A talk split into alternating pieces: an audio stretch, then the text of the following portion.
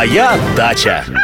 Территория буйного роста. Здравствуйте, здравствуйте! В эфире информационно-познавательная, садово-огородная и цветочно-декоративная программа «Моя дача». В студии Михаил Воробьев, и сегодня мы поговорим о рассаде. Частности, о таком важном моменте, как закаливание молодых растений.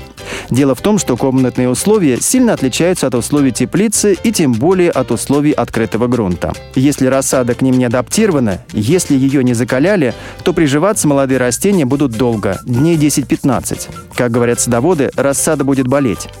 Скорее всего, она не погибнет, но, к сожалению, пропадут впустую усилия, которые были потрачены для получения более раннего урожая. Но давайте все по порядку. Прежде всего, растения нужно приучать к естественному солнечному свету. Оконные стекла не пропускают ультрафиолетовые лучи, и если рассаду сразу перенести из дома на грядку, то на листьях сразу же образуются солнечные ожоги. Кстати, с подобным эффектом часто сталкиваются туристы, отдыхающие в южных странах, поэтому первое время они стараются загорать в тени, под зонтиком. Иногда начинающие садоводы, видя, что их рассада на солнце желтеет, думают, что растениям не хватает воды и начинают их обильно поливать.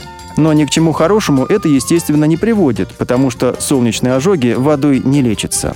Влажность воздуха – еще один важный фактор, который нужно учитывать при выращивании рассады. Обычно заботливые огородники берегут ее от сквозняков, регулярно поливают и опрыскивают.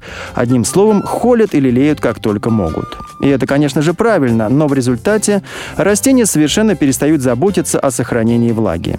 В листьях образуется очень много дыхательных пор, которые испаряют воду без каких-либо ограничений. Но не стоит забывать, что воздух открытого грунта менее влажный, чем комнатный. И, кроме того, любой ветерок существенно увеличивает испарение. Вспомните, как быстро высыхают волосы летом после купания. Листья растений, которые не приучены к воздуху открытого грунта, быстро становятся вялыми. При этом поливы не приносят должного эффекта, потому что листья в таких условиях испаряют воды больше, чем могут впитать корни. Ну и, наконец, температура. В доме она постоянно, около 18-20 градусов. Но любой огородник знает, что в саду вечером и ночью прохладнее, чем днем. Такие непривычные для изнеженных растений колебания температуры опять-таки приводят к замедлению роста молодых растений. Выход один. Рассаду нужно закалять.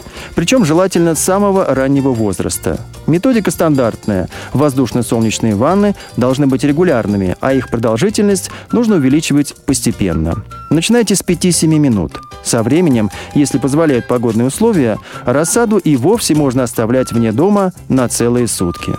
На сегодня все. Хорошей вам погоды, отличного настроения и, конечно же, высоких урожаев.